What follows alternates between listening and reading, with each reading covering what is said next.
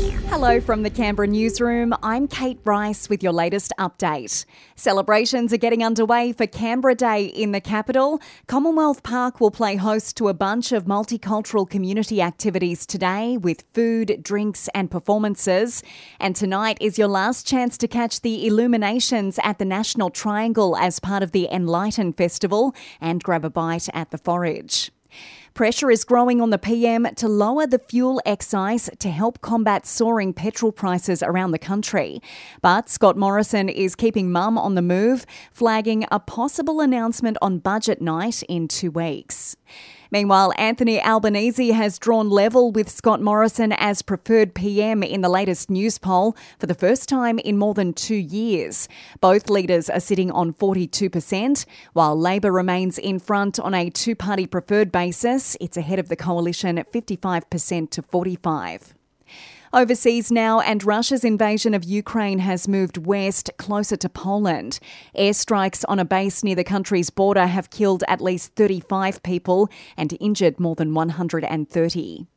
Back in the capital, and the ACT government has agreed to meet with the ACT Council of Social Services to review the implementation of its growing and renewing public housing program. ACTCOSS CEO Dr. Emma Campbell says it comes as more than 300 ACT public housing tenants received notices to vacate their homes two weeks ago.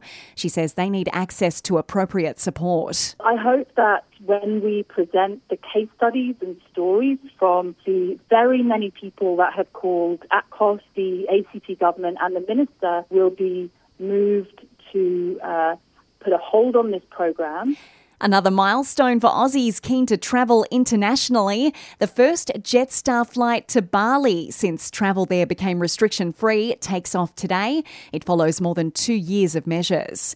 And the red carpet has been rolled out for the BAFTAs in London. The Power of the Dog has won Best Film, while Jane Campion picked up Best Director, and Will Smith has been named Best Actor for his role in King Richard.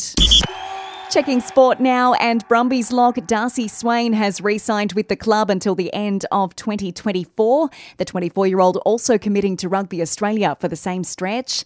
Day two of the biggest weekend on the Canberra racing calendar gets underway today with the Canberra Cup Day kicking off. It comes after Queen of the Ball took victory in the Black Opal Stakes at Thoroughbred Park yesterday, Arvo. And in the cricket, Australia remains at the top of the ladder after recording another win at the Women's One Day World Cup, beating New Zealand by 141 runs, while the men's side are 8 for 505 after day two of the second test against Pakistan. And that's the latest in news. We'll have another update for you around lunchtime.